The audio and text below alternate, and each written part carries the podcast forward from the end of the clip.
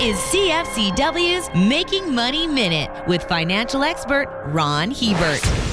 If you're looking at buying shares in electric vehicle makers, recent trends have been a mixed bag. The positive is that manufacturers are finding production efficiencies that are bringing costs down. Over the past 12 months, the price of the average new EV has fallen by 22%, with more expected to come. The bad news is that according to a study by Electric, after experiencing an electric moto, half of EV owners want to go back to internal combustion vehicles as either their main ride or second. The exception are Tesla owners who remain exceptionally loyal. For more information, listen to our Making Money show hosted by Ron Hebert and Gord Whitehead at letsmakemoney.ca or cfcw.com.